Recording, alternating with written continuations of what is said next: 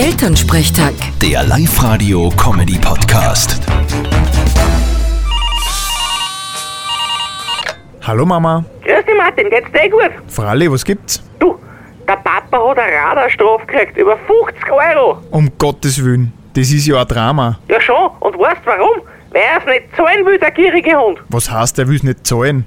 Da wird ihm eh nichts anderes überbleiben. Na, er sagt, er will lieber die Ersatzfreiheitsstrafe nehmen. 48 Stunden im Häfen. Ja, was? Da krieg ich ein warmes Essen und hab meine Ruhe. Ist ja weit gescheiter. Du spinnst ja, was sagen denn dort Leute, wenn du in den Häfen gehst? Mama, das geht eh nicht. Die Ersatzfreiheitsstrafe kriegst du nur, wenn's die sonst nimmer pfänden können. Dann nehmen sie ihm vorher nur den Traktor weg. Aha, so ist das. Na, dann bin ich beruhigt. Stell dir vor, der muss im Häfen in der Dusche das Surfen auf ihm.